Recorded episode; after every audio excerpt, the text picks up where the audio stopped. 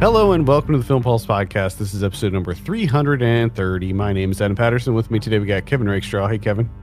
Hey, what's up? Not a whole lot. Just uh just enjoying our big World Cup win today. That's right. Very exciting. Now we got the the Gold Cup final tonight. Yep. That's what against Mexico?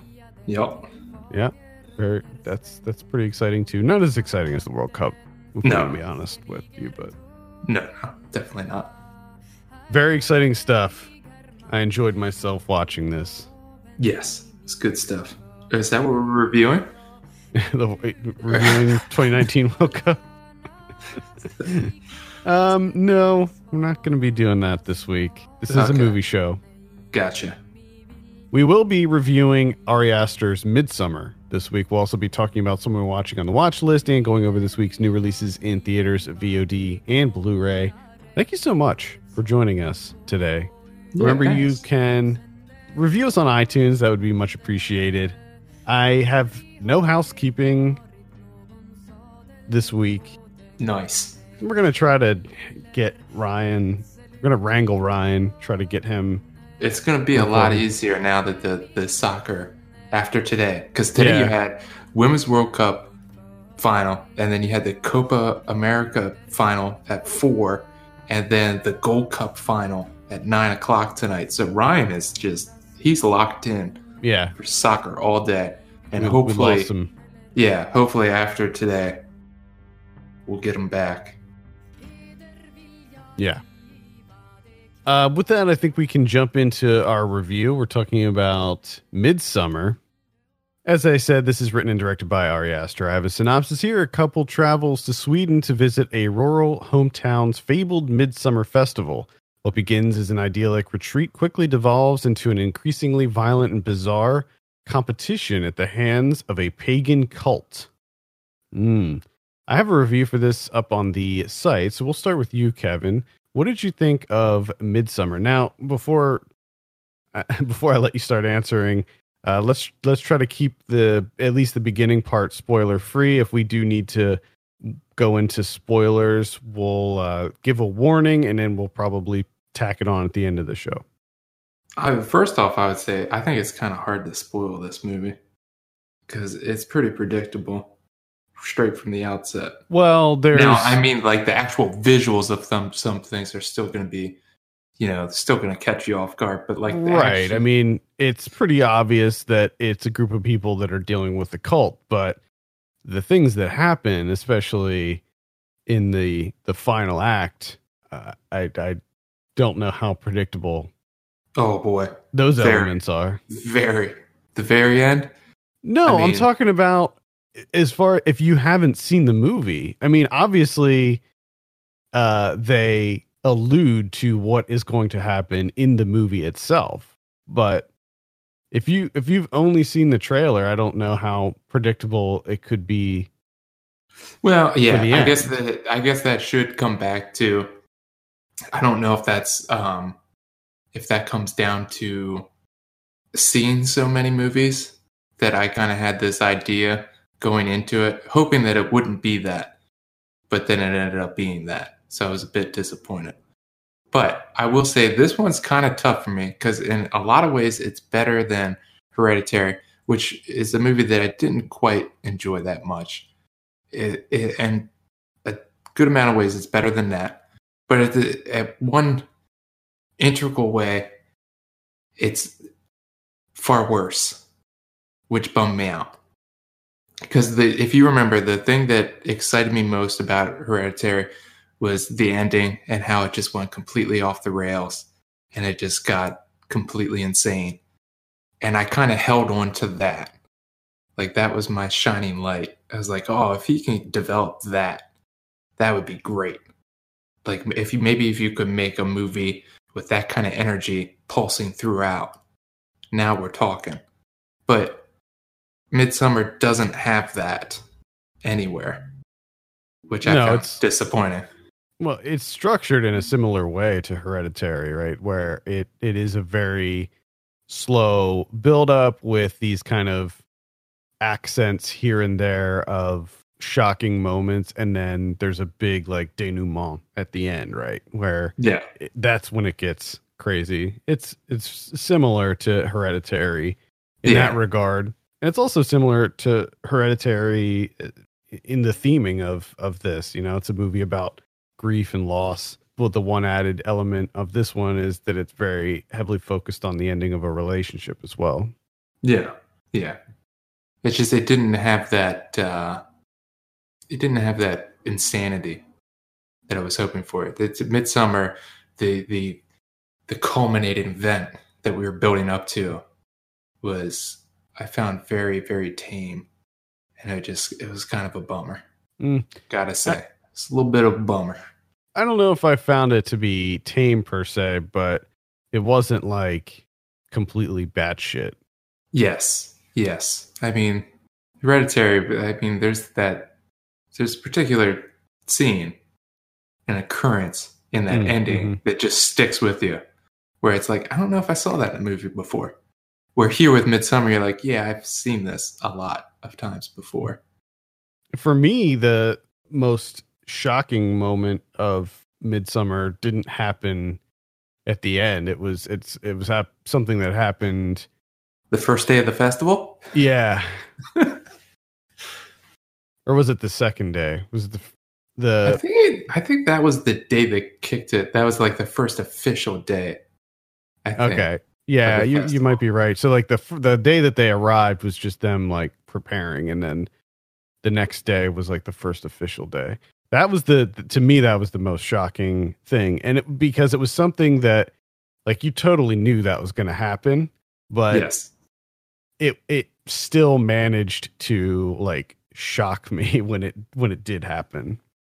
And I think it's that I think that mostly comes down to his insistence on showing that just you know in a still Mhm. still camera. Yeah, It doesn't go it you just see it all, yeah. which I think he relies a bit too much on that for I, yeah. I, I suspected you were going to have a problem with that because I remember you also had a problem with that in Hereditary, where he he forces you to confront, you know, the the horrible things that are happening on on screen. Yeah. I, just- don't necessarily have a problem with that. I mean, it's not a huge problem for me. I just think it's a tiny bit of a crutch for him. At least that's the way I see it. Now, what I will say, because I don't want to be completely negative here, because this is one of those those movies that's kind of difficult for me because it's kind of like right down the middle, where a lot of the technical aspects of this movie I think are incredible. Like the, the production design, the art team behind this movie. I mean, are you kidding me? like the work that they've they put into this is just incredible. Yeah, it's a gorgeous, gorgeous film. I mean, like the archit the architecture, the the the the costuming, the sets. Uh, I mean, like Mhm. everything is just. I mean, immaculate. Yeah, I completely agree. I mean, it's it's a it's a beautiful film in a lot of ways. The the use of color, the the use of sunlight, everything is just bathed in in bright colors and I think that that really aids to aids in the the atmosphere of the movie. It, it's funny how it's it's a movie that's so bright and colorful but is constantly evoking this this dread in you where you're just like, hmm, this is not right. Something's not right here. Hmm, Well- something's gonna happen. Well, I think, and I mean that's kind of the coming down to the predictable things. Like you know that going in, like it's it's it's a folk horror movie, right? And you're talking about this. I don't even know if I would consider them a cult. This is more of like a long lost culture that's like kind of stuck in the olden days. So you know that what they're doing is going to be kind of gruesome. And you like you just know that going in. Like as soon as they get there, you're just like, well, terrible shit's going to happen because if not, this movie wouldn't exist. And I think the thing that kind of disappointed me is that it's a lot of the same things that you see in other folk horror movies, where there's this, you know, it's a midsummer festival, so it's all about the crops, and you got to do certain things to make sure those crops grow. Mm-hmm. Yep. Circle of life and all that. Yep. Mother Nature. And and I just you never trust anyone or a group of people that are just like happy all the time. That's just that should always be your first red flag. They're filled with too much joy. If they're too happy, if they're always happy, something's fucking wrong. Okay? That's not right. I mean, I know that if I were to get out of the car, you know, when they first arrived and saw that, or maybe not when they first arrived, but when they first went to like the actual like village proper, and Mhm. they were meeting everybody and stuff, and I, I would I would just see all the red flags. but- nope. And I there think was a there there was a certain na- naivete with these characters though like they too too often and i mean i think that they even say it at one point that they they just try to rationalize everything that's happening by it's their culture you know Yeah. Well, and I think too is that was that was one way of kind of justifying that is to making them, you know, uh, PhD students doing uh, like this. They're on their little anthropological. So it makes sense that they're there and that they're not they're not going to leave because this is kind of like a once in a lifetime opportunity. right yeah But yeah, if you were the other, like, I don't understand the the, the British couple because if you walk, I don't know what they were. I don't think they were PhD students, but I'm pretty sure if I walked in and I saw that, I'm like, well, I'm not here for work, so I'm leaving. This is fucking weird. well i mean they they pretty quickly they pretty quickly were like nope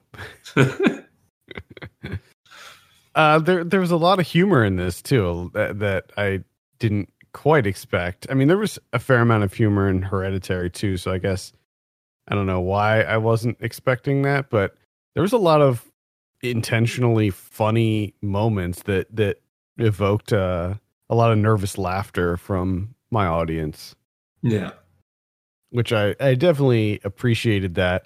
There's a lot of uh there's a lot of little just subtle things in this too. I mean, especially when the festival was like when they were deep in the festival and things started to go really downhill where they would like add those kind of distortions to the camera where things were like subtly being distorted and like kind of pulsating like you had all the flowers that were just like moving and and, pulsating.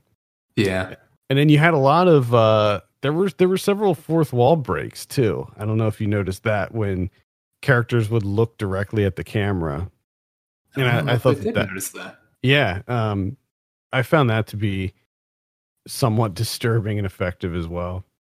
Hmm.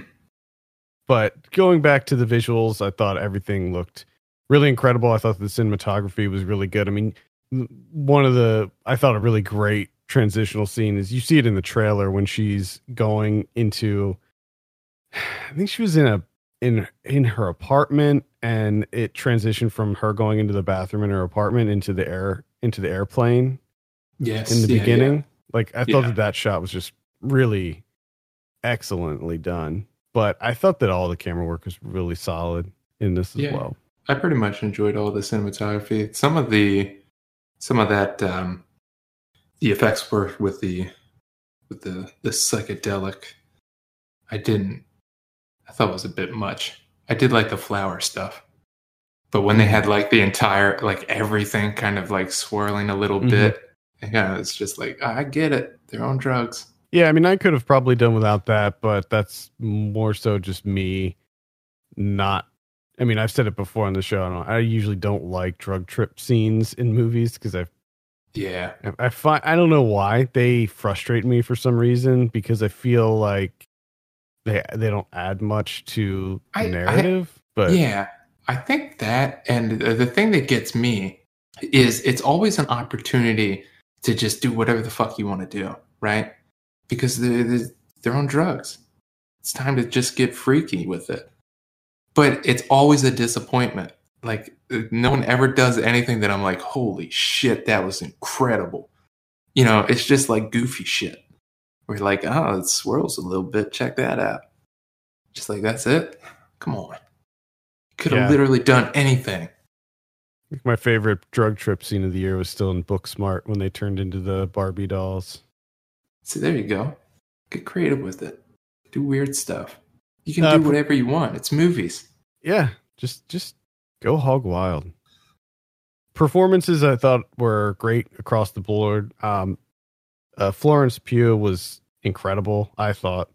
Yes. I thought she was just. She just, man, she just murdered that performance. She was so good.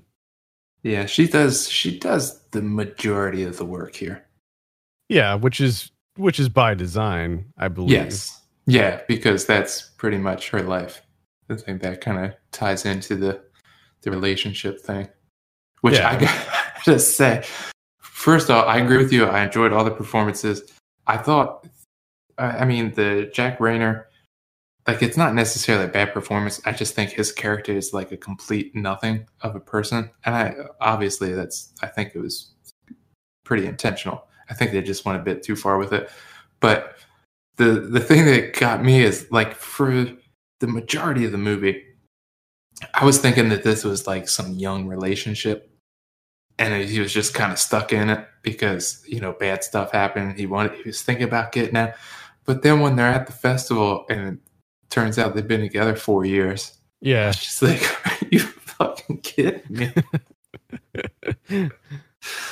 like holy shit!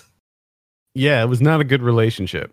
No, but the thing awful. Like he's a complete he's a waste of a human being. But- like he literally did nothing. The thing I liked about it though was that it wasn't it felt it felt like a realistic relationship where there wasn't anything that was so egregious where you're just like why are they together? You know, it's it's like a lot of little things and you you know like this these these two should not be together. They're not a good fit. But it wasn't anything like he wasn't like beating her or anything like that. It was it was just a lot of little uh, subtle just subtle it- things. It wasn't necessarily subtle. He just had a complete and utter disregard for it. Because it's not only just his relationship with her. Think of his relationships with his buddies. Like he didn't do anything for these guys. And then at one point, for whatever reason, he's just like, "Hey, I'm going to do my thesis on this too." Yeah, and he totally stole. and that guy's just like, "Uh, what?" Yeah, he totally stole his friend's thesis. He's not a he's not a good guy. No, he's just like, "Yeah, this that's what I'm going to do now."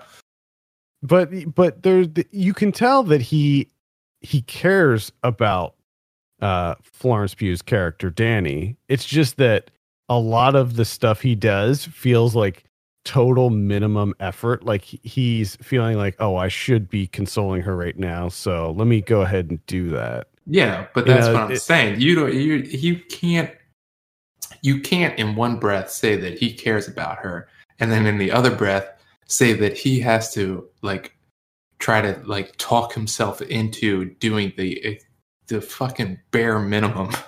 Like if you actually cared, you wouldn't have to say that's like saying that, you know, like I have to remind myself to breathe.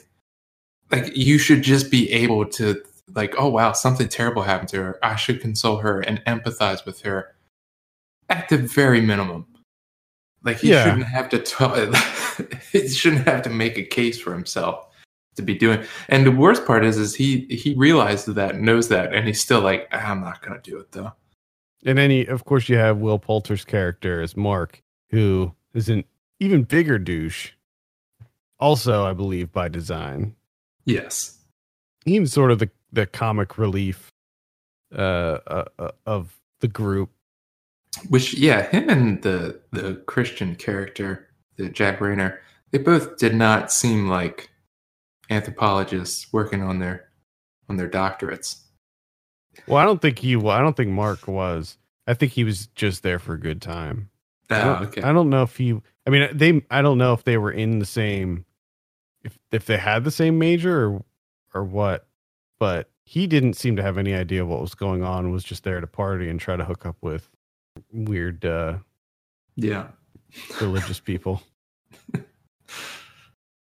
getting just getting back to the style, I loved I loved all the costuming, the like kind of flower wreaths and the copious amounts of runes and and symbols that were everywhere that I believe were pulled from various different like European folk tales and things. I thought I thought that i mean even though this this is like a fictitious religion, I thought that it felt very authentic. Oh yeah, you can definitely tell he he put he put a lot of time into researching that stuff because it doesn't just feel like you know cobbled together or anything like that, just made up on the on the spot. Like there, it feels like there's a history there. Any other non-spoiler? Do do we do you want to discuss any spoilers? Just one, I think, just because I'm curious to see what your thoughts are. Okay. So let's go ahead and give this a score now, and then we'll do a spoiler discussion and, and put it at the end of the show. Uh, so I gave Midsommar, I believe, an eight out of ten. Watch out. I was I was very taken with this movie. I, I this is a movie that like it just stuck with me like long after I saw it. I just eight eight point five actually. I gave it an eight and a half.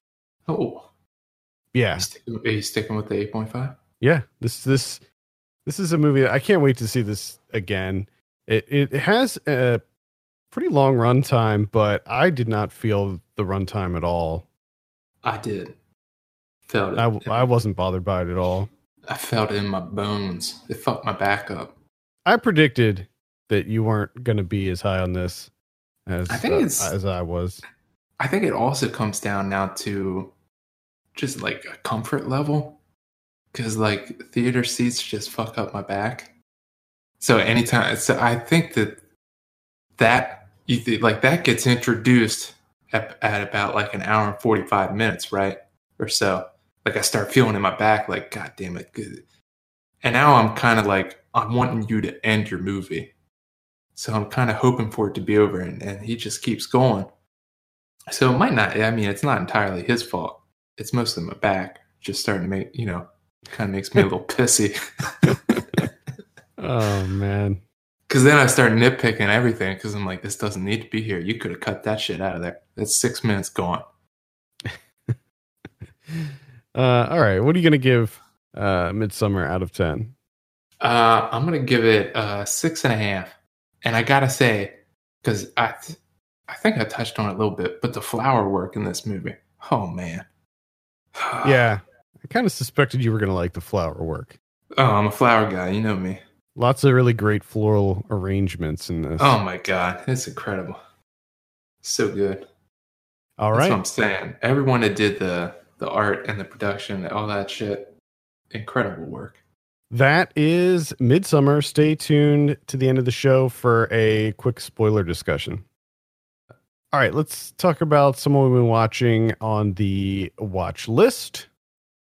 I've been seeing a lot, a lot, a lot of stuff.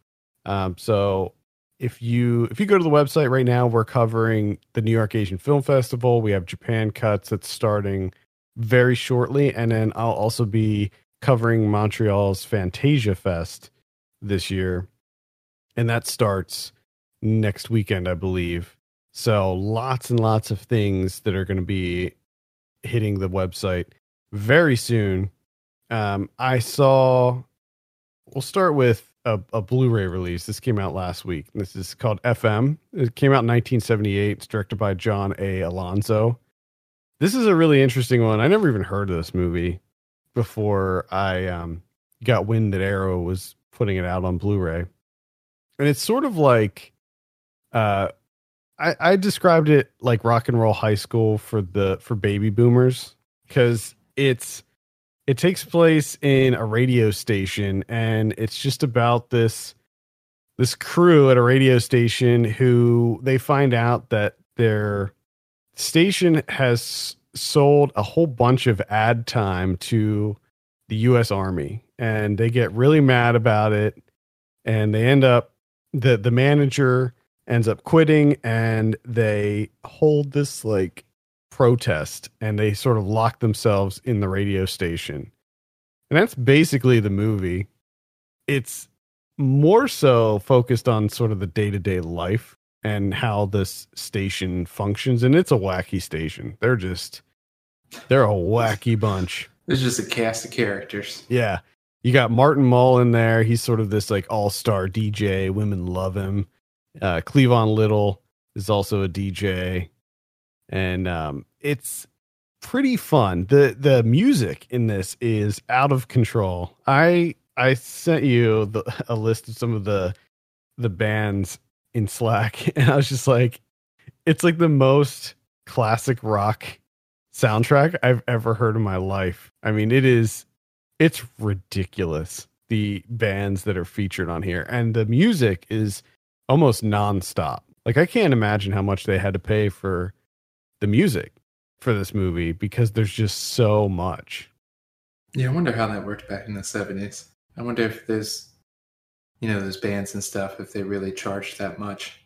Yeah, I don't know. Maybe they maybe they had deals like I don't know what labels all of these bands are on, so maybe a lot of them are on the same label and they just They just worked out some deal with the yeah, label. Maybe. But I mean, you have like Steely Dan, Bob Seger, the Steve Miller Band, Foreigner, Tom Petty, Foghat. Little fog, Foghat, hat. yeah, Foghat, Boston. Linda Ronstadt is she's in it. She actually performs three songs in the movie. Jimmy Buffett is in it. He's he performs a song in the movie. Oh god. Tom This Petty's sounds- in Tom Petty's in the movie, but he doesn't perform. But they Thank do play his music. It's, it sounds like a nightmare for me. Uh, It sounds like a personal nightmare to me. yeah, I mean, uh, to be like, I don't like any of this music for the most part. For the most part, I hate all of the music in it. But at the same time, I thought it was really impressive, and I, I had fun with the movie. I thought it was a good time. I mean, reminded me a little bit of Airheads too. Yeah, that's kind of what when you went over the like what happens. That was my Mhm. immediate thought. I was like, oh, Airheads. Okay. Yeah, and the end, the end is really similar to Airheads, where like this huge crowd forms, and it turns into like this big party outside the radio station. It's it's a lot like Airheads. Well, or I guess should say Airheads is a lot like this. Airheads came first. Airheads was released in 1976. it's just you didn't know it. Um. Anyway, again, that's called FM, and I would, I would give it a light recommend. Uh, I saw Mango Shake Ooh, yeah. from this year from uh, Terry Chu, and this is a, a lo-fi coming of age film. And when I say lo-fi, I mean, I think I told you, I think the budget on this was like fifty bucks, had to be maybe seventy-five dollars. I'm not 100 percent sure, but it's definitely it's a low one.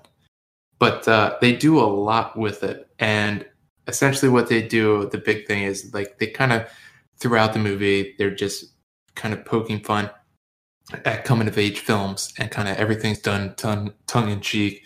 Um, there's a lot of pontificating, there's a lot of existential angst, there's a lot of voiceover, that kind of stuff, but it's routinely delivered and presented in perhaps the silliest of ways. Like a lot of times people are just using ridiculous voices. Um, there's it's kind of like this mixture of like maturity and like hella immature and uh there's like plenty of them screwing up their lines um just breaking character and laughing and a lot of that stuff and it really all it is is it it takes place over the course of one summer it's just this this big cast of characters. And it seems like the director just got all of his buddies together and they decided to make a film one year. And they shot it uh, like in chronological order kind of in piecemeal. And you can see like the the actors like aging throughout. And you can see like the the video quality and everything getting better as the film progresses. And uh like for whatever reason for me it just it worked because there's just this certain charm to it and it was just it was so ridiculous.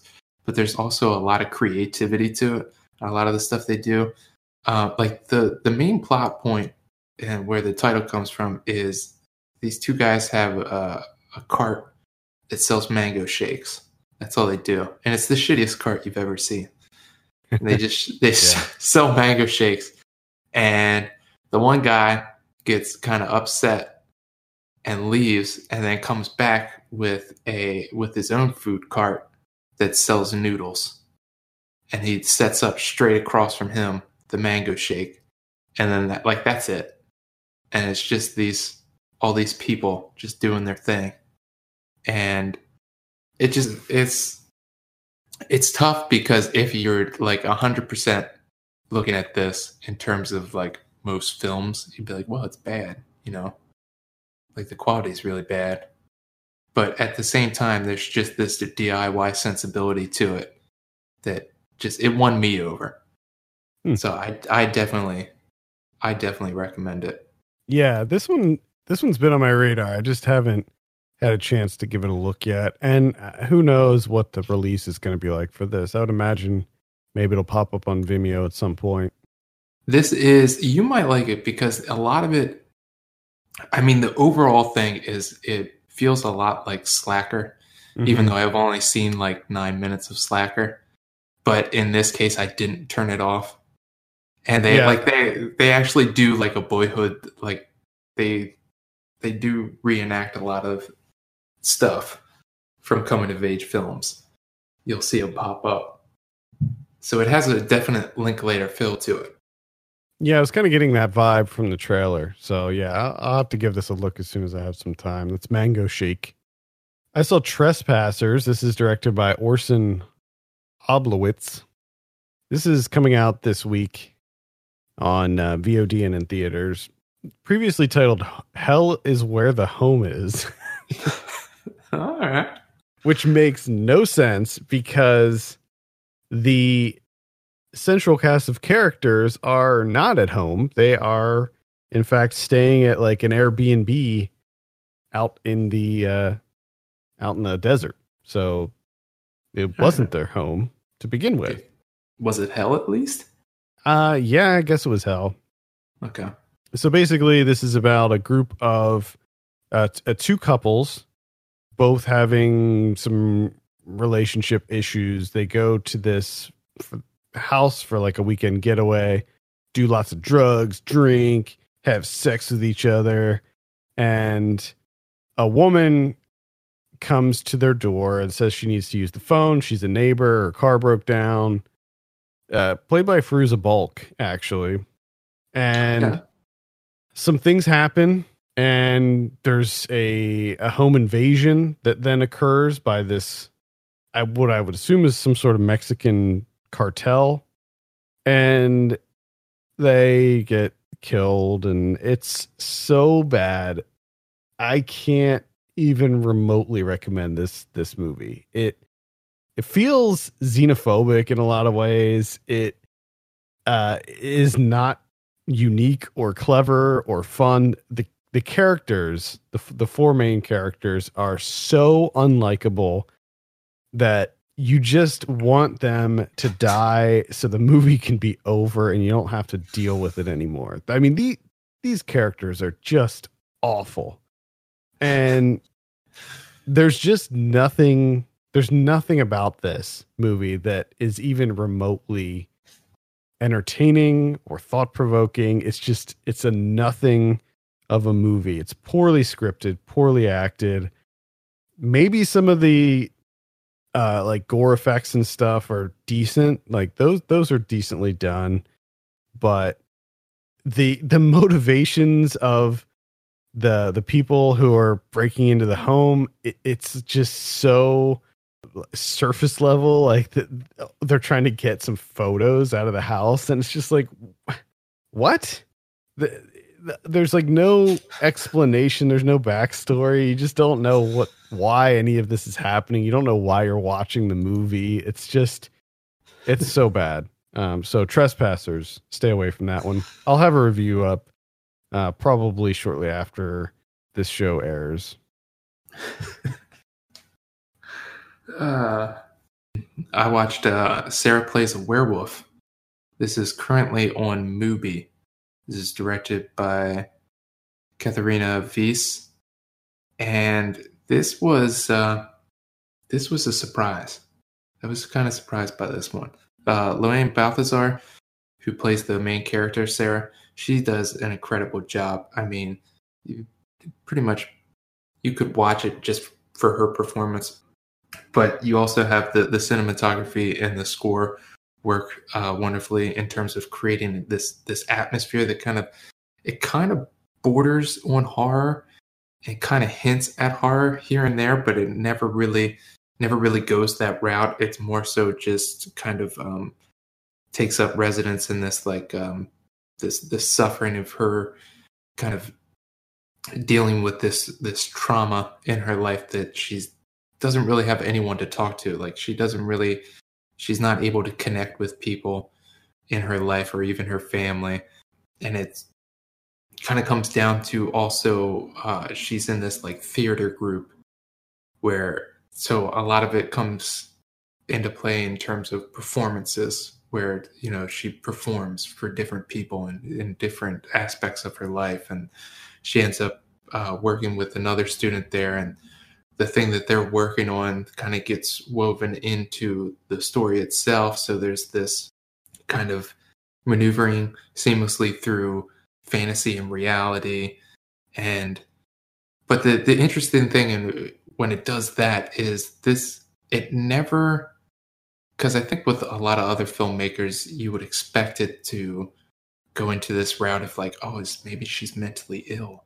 You know maybe maybe she has she's losing her grip on reality but this movie never does that it never even posits that as a possibility it just it kind of like kind of her like escaping into her own imagination to kind of get away from the real life stuff.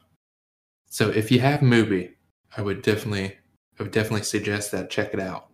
And that Sarah plays a werewolf. Correct. I saw Stuber. Stuber.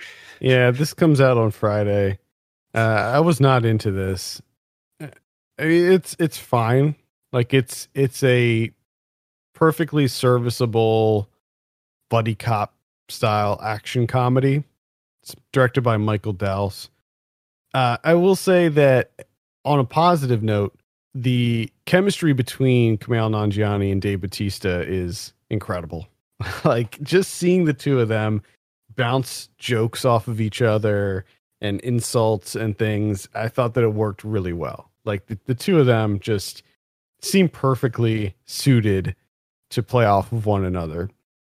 And that was great. What wasn't so great was just the script overall. It was pretty bare bones and I didn't I just didn't think a lot of it landed. I didn't find a lot of the comedy to land. There were certainly funny moments, but overall it plays out like a really standard action comedy. You have life lessons in there, you have everybody learning from everybody else, just teaching teachable moments. Uh, one of the weird things about the movie is the level of violence in it. It's super violent at times, like hmm. gory, violent, and it's played for laughs. But the thing is, it doesn't happen enough for it to be like something that that you would expect and you're ready for. So when it does happen, you're just like, oh my god, like what, where'd that come from? That guy's face just got obliterated. Uh, so it feels a little tonally off. So yeah, I have a review for this up on the site. At the end of the day, I just just sort of right down the middle for me, maybe slightly above average. Gotcha. Stuber. Stuber. That's all I got. I can't. I can't follow up Stuber. I'm gonna be uh, stuck saying that goddamn word now. I just got. I finally got out of the the habit of walking around saying runes. Now I'm going to be saying Stuber. Stuber. So I haven't talked about much that I that I saw at the New York Asian Film Festival aside from last week. And the only one that I'll that I'll mention today is uh, one called Dark Figure of Crime. This is a South Korean uh, true true story. It's a it's a true crime story about a a detective who he makes an arrest on a, a man who is suspected of killing his girlfriend. And through some shoddy police work, not by the main detective, but by the other people involved in the case, he gets a lighter sentence. He only gets sentenced to 15 years for killing his girlfriend. And while in prison, he requests that the detective come see him. And he tells him that he has many other murders under his belt. He's killed a whole lot of people. So he starts sort of parceling out information about the other murders that he committed and all the while he's asking for things like money and for sunglasses. He wants he, he wants some of those transitions lenses. Those sweet transitions lenses. And just s- s- like food items and stuff like that to make his uh, jail stay a little bit more comfortable. And the detective's obliging him. He's giving him these things. And some of the information he gives is correct, but a lot of it is lies. So the whole movie is about him trying to figure out what this guy is t- when, when he's telling the truth, when he's lying, when he's like telling a half truth, where like he'll say that this murder took place in this area and maybe it was sort of in that area, but it was like one town over. Mm. Uh, really good, man. I was really into this one. Uh, it's directed by Kim Tai Goon, and uh, it stars uh, Kim Yoon-seok, who is he was in the movie Chaser, which uh, was quite good. Also, he was also in The Thieves, which I barely remember. I think I enjoyed that one as well. I give it four four stars on Letterboxd. So, anyway, Dark Figure of Crime is well worth a look when it if and when it comes out here in the states. Nice. All right, let's take a look at what we have in theaters this week. Got a couple notable ones here. Stuber is probably the one of the big ones. Okay. Crawl is the other one. This is the Alexander Aja directed uh, alligator movie, gator Okay. movie. I think I might be seeing this. I'm pretty excited for it. I, My- I don't. I don't think it's going to be any good, of course, but no, but there's the- just- my my wife saw the this this trailer played before Midsommar, and she was like, "Oh, we have to see that." But the best thing is, is that she keeps referring to it as crawling. So I think it, the title for this movie for me is crawling. okay, crawling. Crawling. Anyway, we also have the farewell. We have the art of self defense. Uh, Sword of Trust. That is the Lynn Shelton one. Looks pretty funny Okay. with Marc Maron. Rojo. We have Super Thirty. Darlin. That's the uh, sequel to the Lucky McKee directed movie, The Woman. wasn't Ah. wasn't a big fan of that honestly and that's it for theaters this week let's take a look at what we have on vod the dark within. We got ashes. Killer unicorn. Mhm. uh, landing lake. And then these are all on tuesday. And then on friday we have miss arizona which is a looks like a wacky comedy. Oh man. We got Trespassers and Desolate.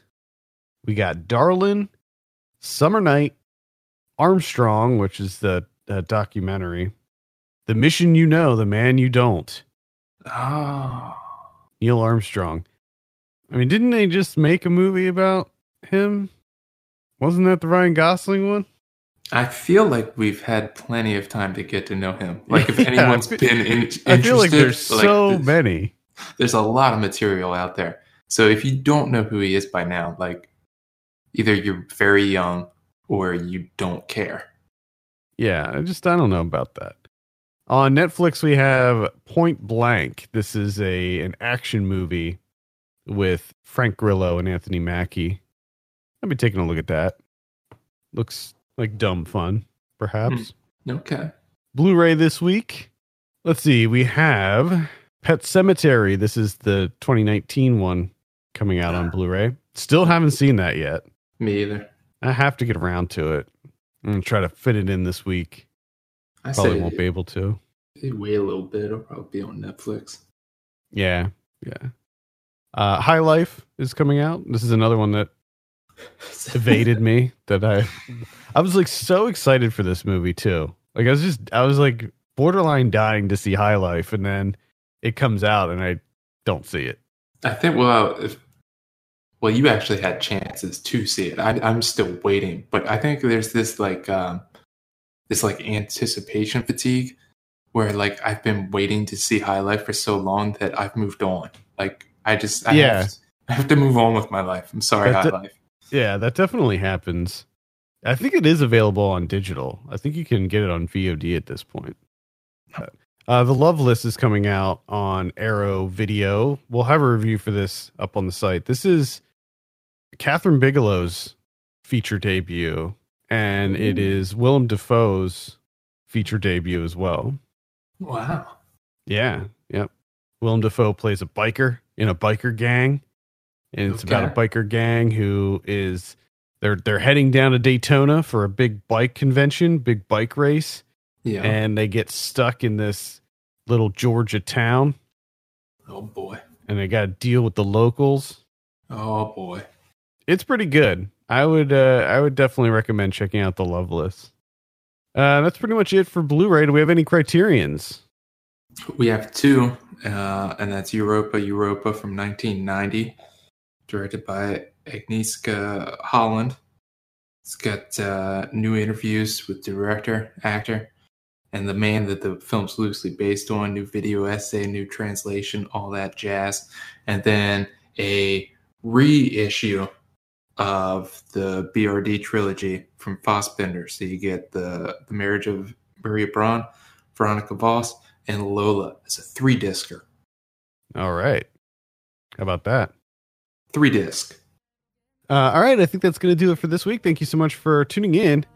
You can send us your questions and topics to podcast at filmpulse.net. You can follow us on Twitter at filmpulsenet and at filmpulsekevin. And if you have a minute, take a look at our Patreon page, patreon.com slash Film Pulse. Consider help helping us out by becoming a subscriber. For Kevin Rakestraw, my name's Adam Patterson. We'll see you next week.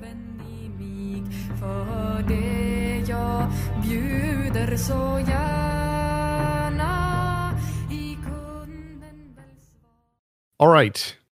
Midsommar spoilers. What was the thing that you wanted to discuss that was uh, a spoiler? Her being the what was it, the May Queen? Is that what Yeah. Is that the title? Yeah. What are your thoughts on the May Queen?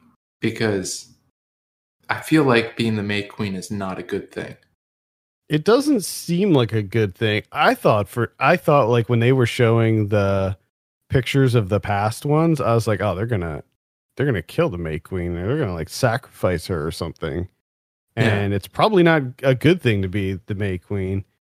Now, I I thought that it was inevitable, right? Like as soon as you saw, as soon as you knew that the May Queen was a thing, like you knew that she was Mhm. going to be that because I mean that that's her like taking charge, right? That's her Yeah. like t- taking charge of her life, taking charge of her relationship and conquering this devastating loss that she has had this this like emptiness that she's been feeling Yeah. so I knew that it was going to happen. I thought that the that the dress is it, I guess it was a dress, the flower dress thing looked very odd to me because it was just it was so big and Yes. it looked like she was just like sort of inside this pile of flowers. Yes. So like when she started moving around like walking around in it, I was like, "Oh, it's like actually a dress." I thought it was just like I thought they just buried her in a pile of flowers. It's like a yeah, it's like an old Victorian dress with like the Yeah. can't- is it a carriage? I think you know where it would have Yeah. like the big wireframe or whatever. Mhm. So they had it, they had her in that, which I just like that to me was the centerpiece of the movie. Because I thought the same thing. I thought she- I was like, oh, she's just buried in flowers. That's that's bizarre. And then she starts moving around. I was like, oh shit, it's actually like a flower dress. That's incredible. But you know, you have this whole wall of May queens, right?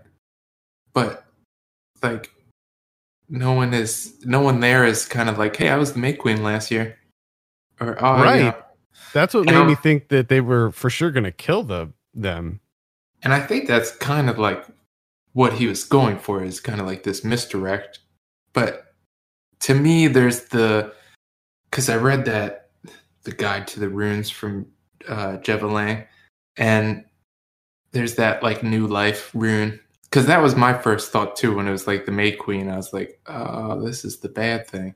You don't want to be the May Queen. Yeah, I'm thinking of they queens in terms of like all she's gonna do now is produce children. To get right. That's what I thought too. Yeah, So I think that's what her new life is. Is that she's now just a she's just gonna be popping out babies.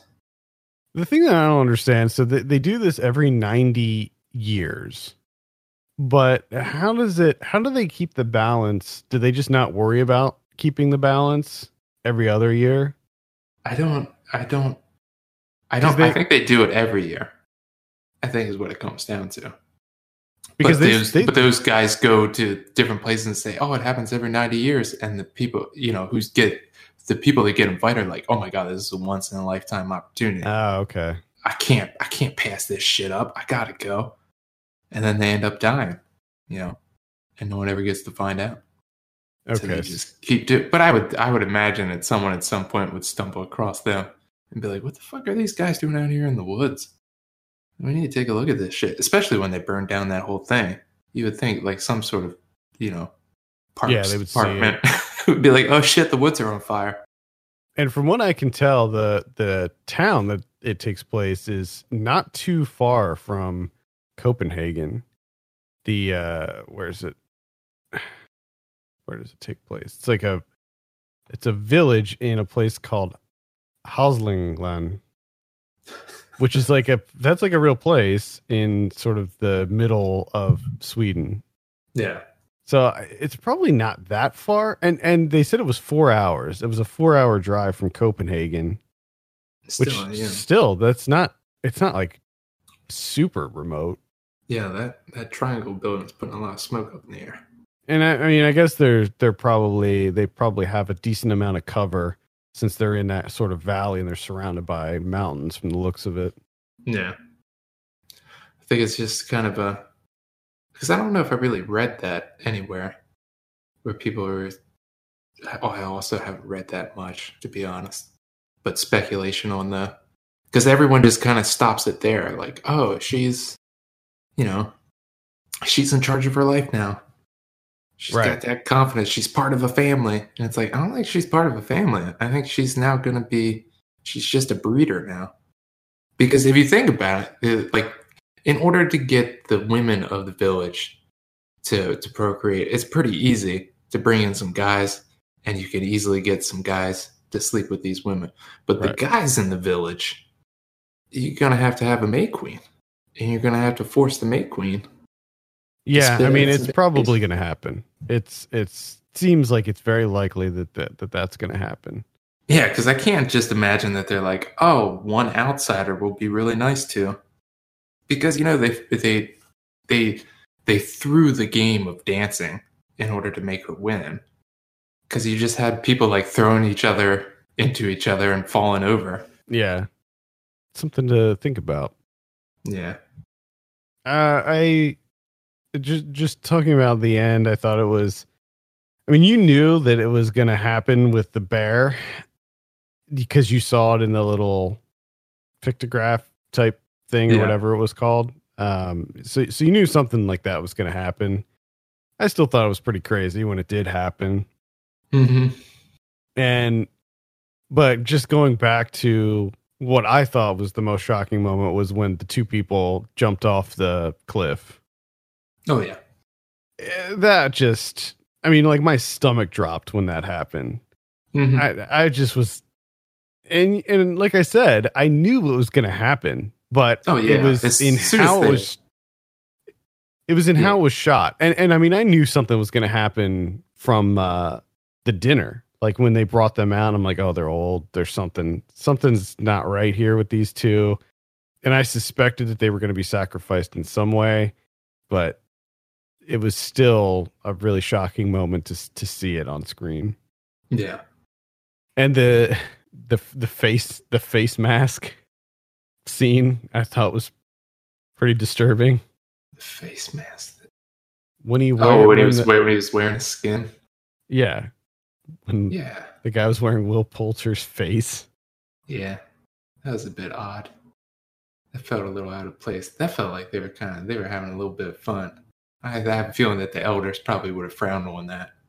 yeah i'm not sure a lot of this stuff you're just like oh man like they got some really twisted traditions here like how does this fit in with the festival like f- skin skin mask wearing, and then like the guy that was uh, hung like upside or not upside down, but he was hung from like the hooks and had all the flowers.